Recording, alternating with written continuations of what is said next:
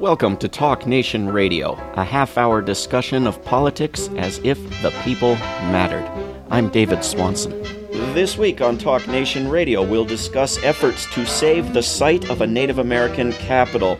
Greg Werkheiser is a founding partner of Cultural Heritage Partners. See culturalheritagepartners.com. He's an attorney and educator and is working on a campaign to save Rassawek, the site of the historic capital of the Monacan Indian Nation in what is now Virginia.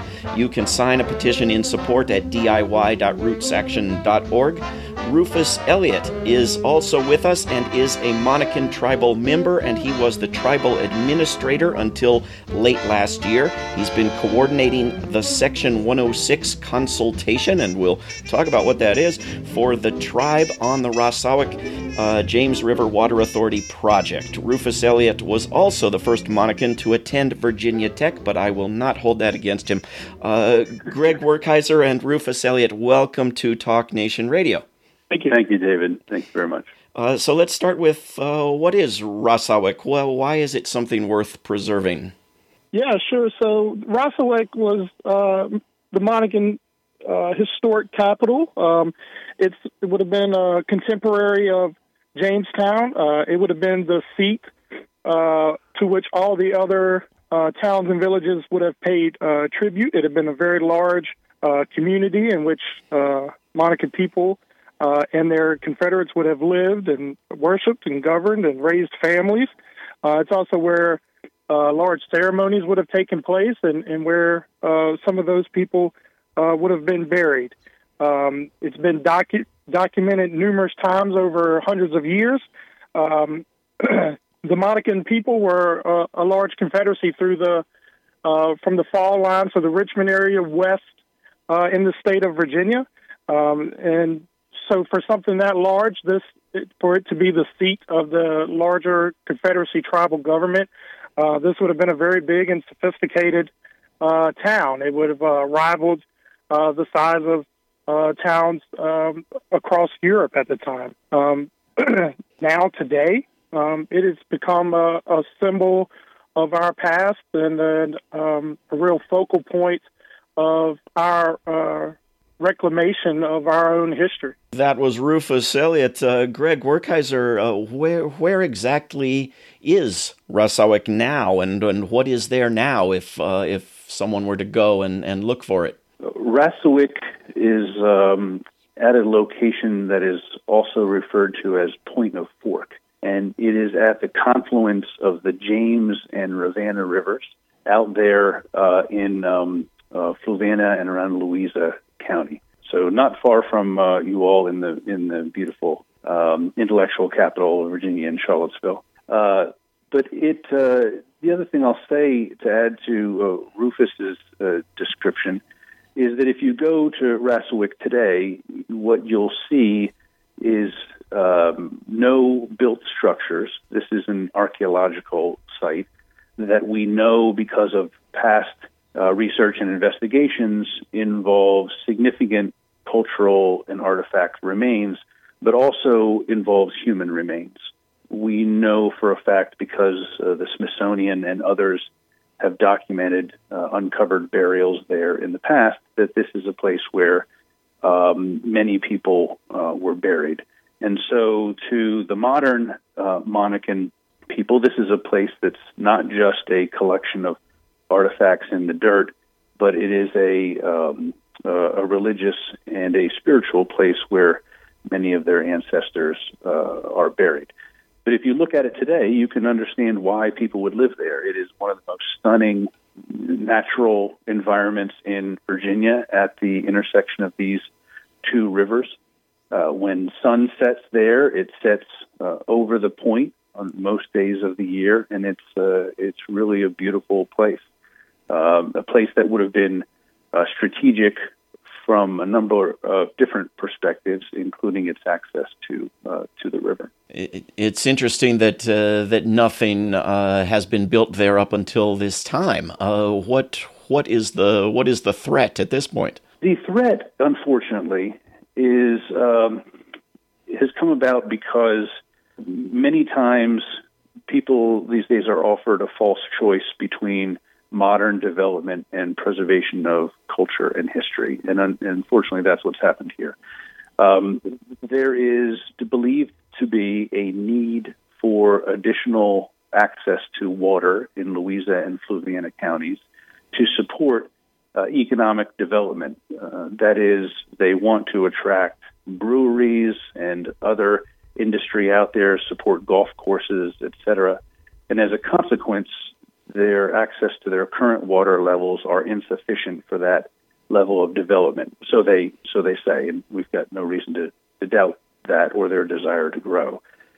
So the solution that they are proposing is to build a water pump station that would suck a lot of water out of the um, uh, out of the James, and as a consequence, um, be able to provide water to those additional uh, yet to arrive um, services. The problem is that they have determined that of all the places they could remove water from the river there, uh, the place they want to build it, and they is uh, the two county boards of supervisors and the entity they set up called the James River Water Authority. The place that they want to extract the water is, uh, and where they would need to build the infrastructure and the pump station is right at the heart of what research suggests is uh, is Rassawek, the historic capital of the Monacan nation. So we know that digging however many feet down they need and putting a pipeline in is going to destroy uh, archaeological evidence and disrupt uh, human uh, burials. Uh, there are a number of alternatives which we can talk a little bit about that um, so far the James River Water Authority has considered and determined are um, they believe to be more costly in terms of money. And as a consequence, they are on a track now to suggest that not just the Monacan, but Virginians and all Americans who should care about Rassawek because it was such a um, an interesting and vital place in Native American and American history that they should just suck it up and allow it to be destroyed because this is the preferred location of the water pump station. Rufus, how many Monacan people are there uh, now, and what do they what do they think of this, and what are they doing about this? I mean, it, it seems like even the the glorious natural uh, site that that Greg described is not going to be quite so so beautiful with an ugly pump station sitting there. Yeah, that's correct. Um, so the, the important for people to understand is that the modern Monacan Indian Nation. Uh, we were removed from that site, you know, a couple hundred years ago. Um, as Virginia developed, um, Indian people, as we all kind of generally understand, were removed from the areas in which they lived. And in this case, there's no difference, where the Monacan people were pushed west um, from that site. Um, in fact, they signed treaties uh, with the Crown in England uh, that would effectively remove them from that site and give them certain um, rights. Uh, so this predates Virginia uh, as a state, um, and and it's important that people understand that we, in some ways, over time, uh, had our access to that area denied. Um, it was common practice in Virginia, for example, for Indian tribes to wear a tribal emblem uh, for the Monacan people that was three arrows that showed that they were a peaceful tribe to the colony. And if they were caught off of their allotted areas and their allotted land at that time without uh, that emblem being shown that they were peaceful to the colony, they could be shot on sight. So it is a very, um, very important that people understand that there was a disconnect there at some time. And so, but it's also equally important for people to understand that we never forgot about the place uh, and that it still holds a very special uh, significance to us uh, the tribe today is, you know, 2,400 uh, thereabouts enrolled tribal citizens, um, you know, spread across uh, the United States, uh, most of which are in the central Virginia area um, Charlottesville, Amherst, Nelson County, Lynchburg, uh, Rockbridge, through those areas is where most of these people live today. Um, and yes, the the area is beautiful. You can't visit the area uh, with an open mind and an open heart and not feel uh, the significance of the place. And I think, personally, that's part of the reason it hasn't been developed. Uh, I mean, you know, people for a couple hundred years now have been walking over this uh, sacred land without knowing what was under their feet, and they never developed it. And I think in part because you just when you go when you visit, you know. Um, you may not, you know, intuit exactly what you're standing on, but the the beauty of the place, the sacredness of the place, um, I think is is obvious. Um, and so um, certainly it would be greatly dis- diminished by any development. Um, and then, of course, for us specifically, Monacan people, uh, the idea that you would um, overturn human remains, our direct ancestors. Um, the easiest way I can compare it for folks is could you imagine a, a, scenario in which you would bulldoze and build a water pump station on top of historic Jamestown or Colonial Williamsburg or any number of Civil War sites uh, throughout the South? Uh, you know, those things would be non-starters in, in nearly every community um, that those things reside. Uh, and we're just asking uh, for our sites and for our history to be treated with equal respect in that case. Yeah, absolutely remarkable that, that it would be it would be sacrilege to, to do this on the site of a battlefield where people senselessly slaughtered each other. Uh, but to do it on a historic site of a national capital of a people who lived uh, relatively peacefully and sustainably on the land uh, is apparently okay. Uh, what what do, what do local people do we know? What local people in the in the adjacent counties or in the state of Virginia? What is popular opinion, uh, Monacan or otherwise? Uh, what do people uh, think is the right approach here? Yeah, this is Greg. I um, I've been in the business uh, of representing as a lawyer tribes for a couple of decades now, and have been in a lot of ornery fights over the con- the uh, purported conflict between development and um, preservation. I have never been in a fight where 100% of the people who show up at meetings, who write letters, uh, who um, submit comments to the federal agencies that are looking over the possibility of permitting this project. I've never been in a fight where 100% of those folks say the same thing. You know, usually it's more 50 50 uh, or 75 25.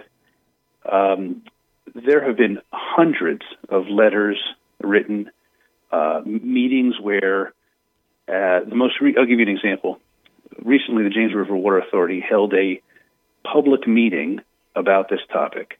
They held it at 9 a.m.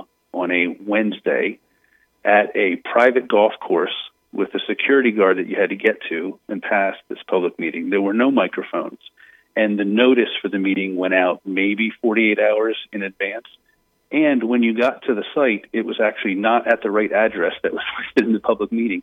Even then, a hundred members of the public managed to show up at that time, and 100% of the people who spoke said, "This is absurd. This is ridiculous.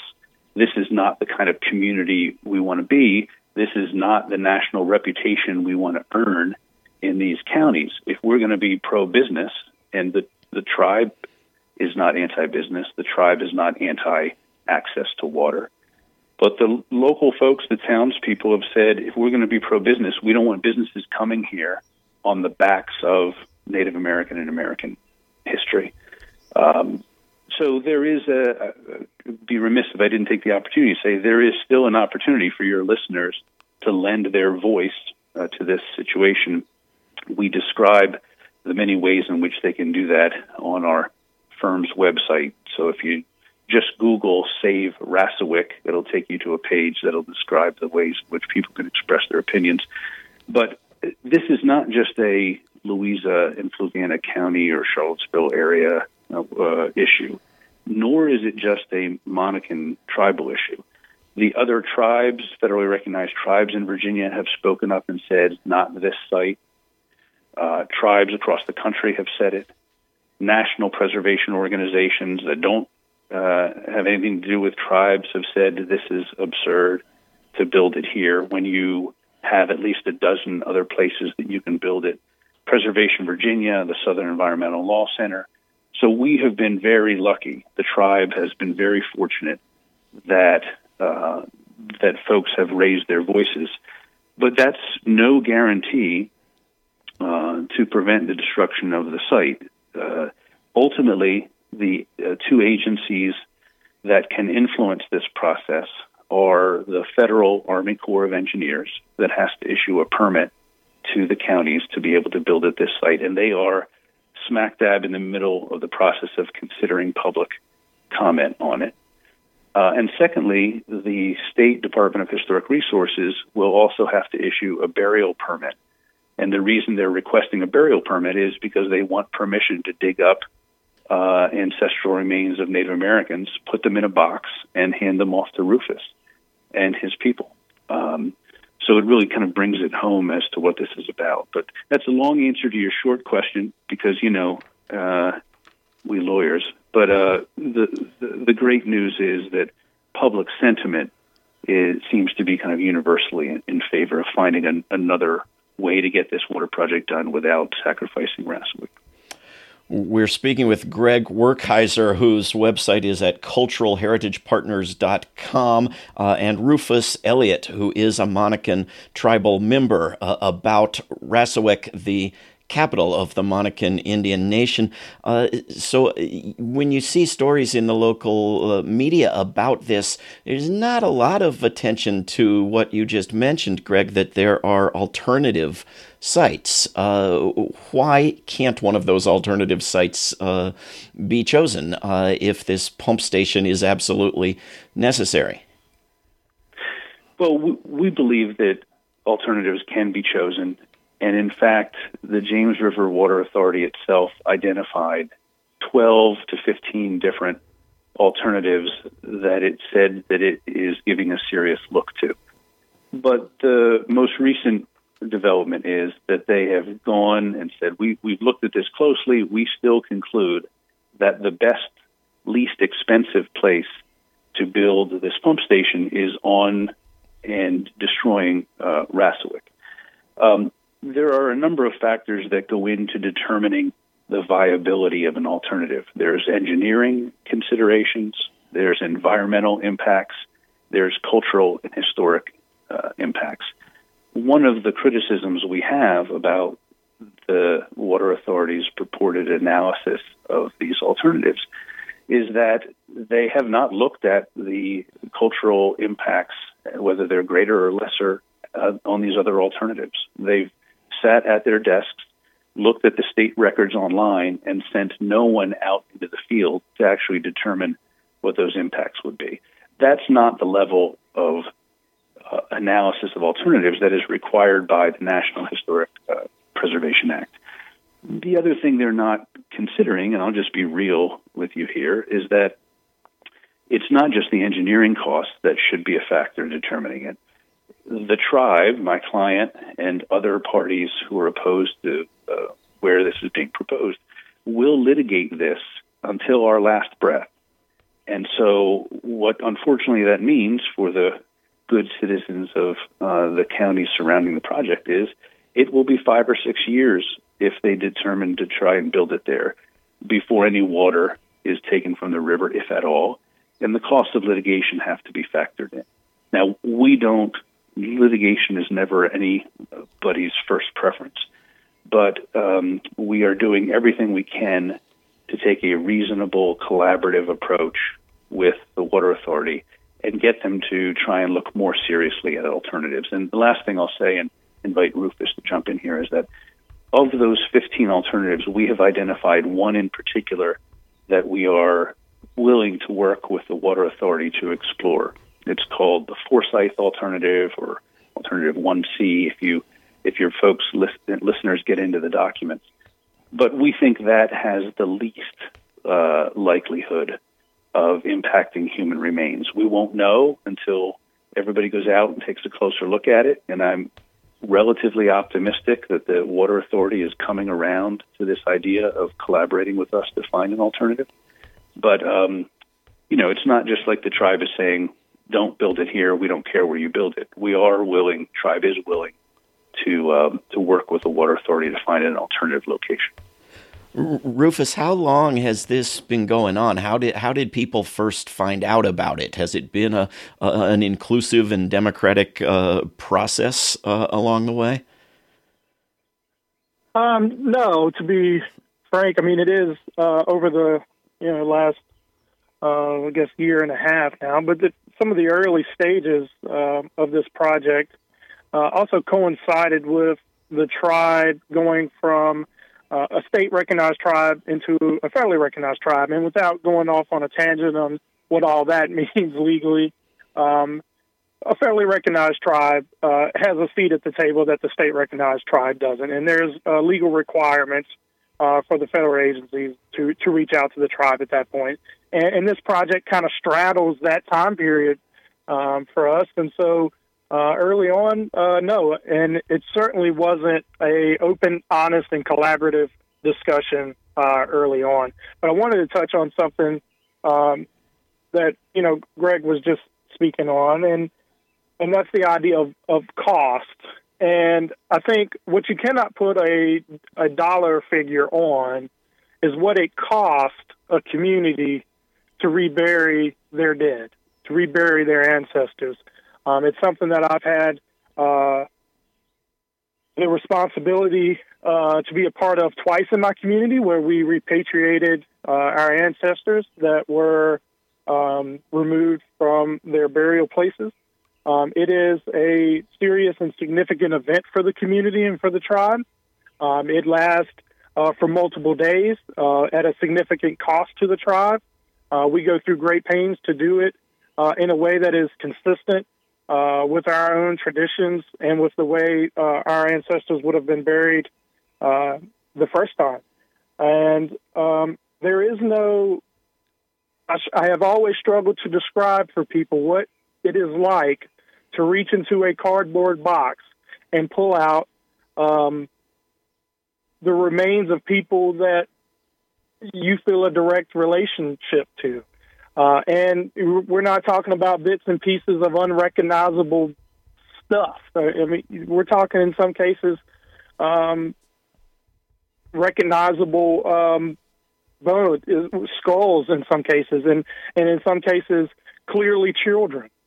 And and we have to take them out of those boxes and sort them to the best of our ability and wrap them and and so on and so forth uh, for multiple days. Um, that is a great cost to the tribe and the community, not only uh, in the dollar amount, um, but just the, the, the the mental and emotional and spiritual toll that that takes on you. You do not go into that practice and come out the same person, and that is something that throughout this entire process has really been missing uh, in the conversation. As much as uh, we, as Monacan people, try to uh, interject and make it a part of the conversation. It's been very difficult to make that a part of the conversation. I think in part because people are uncomfortable with it. It's hard to wrap your arms and your mind around. And I also think it is something that is in some ways unique to Native Americans or to indigenous people across the world that we have to deal with that in a way that other cultures and other people do not. And, um, you know, I, it, it is it, it needs to be a big part of the conversation. It needs to be something that um, I take very seriously. My role in this to remind people that's what ultimately we are talking about here. Um, this isn't a a, a, a financial transaction. There's no amount of money that changes hands that makes this okay with us because there is no amount of money that can pay for what it really does to our community to have to go through and rebury our own dead.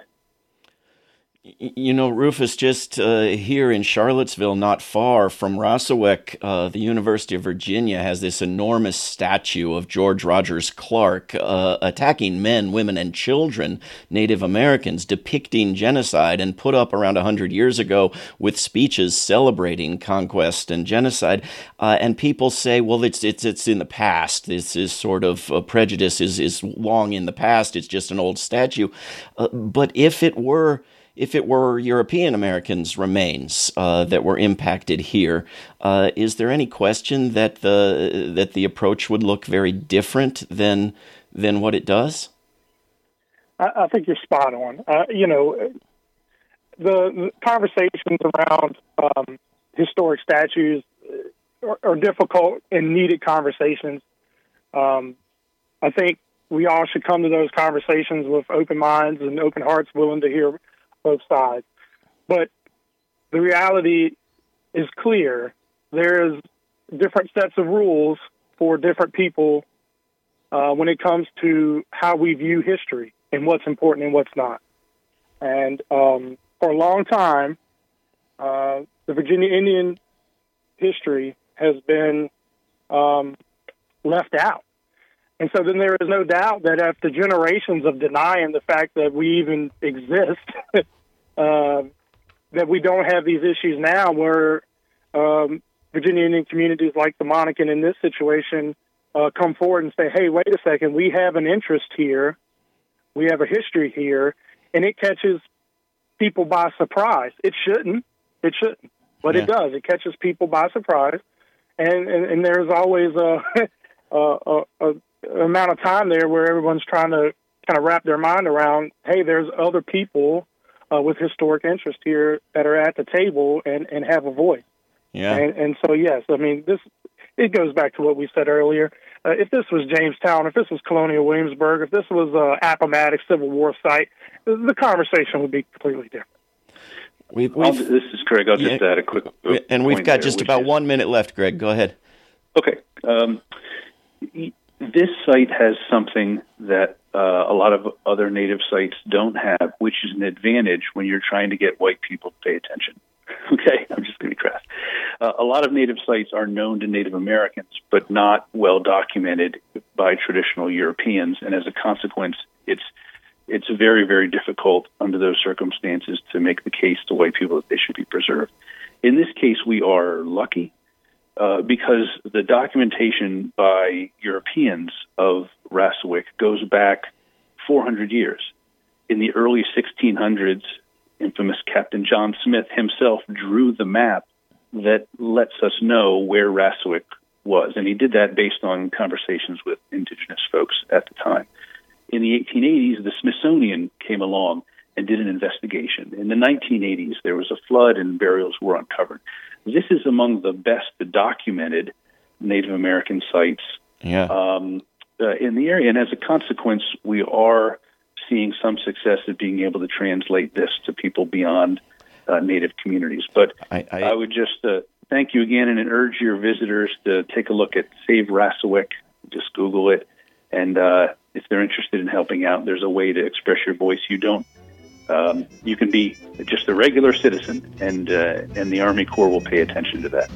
Greg Werkheiser and Rufus Elliott, thank you for coming on Talk Nation Radio. David, thank you so much. Thank you for having us. This is Talk Nation Radio. I'm David Swanson. Take action at rootsaction.org. Help end war at worldbeyondwar.org. All past shows can be heard at davidswanson.org. Talk Nation Radio is produced in Charlottesville, Virginia, and syndicated by Pacifica Network. If you are listening to a nonprofit station, please support that station. Talk Nation Radio is funded by contributors at davidswanson.org. There is no way to peace. Peace is the way. Until next time.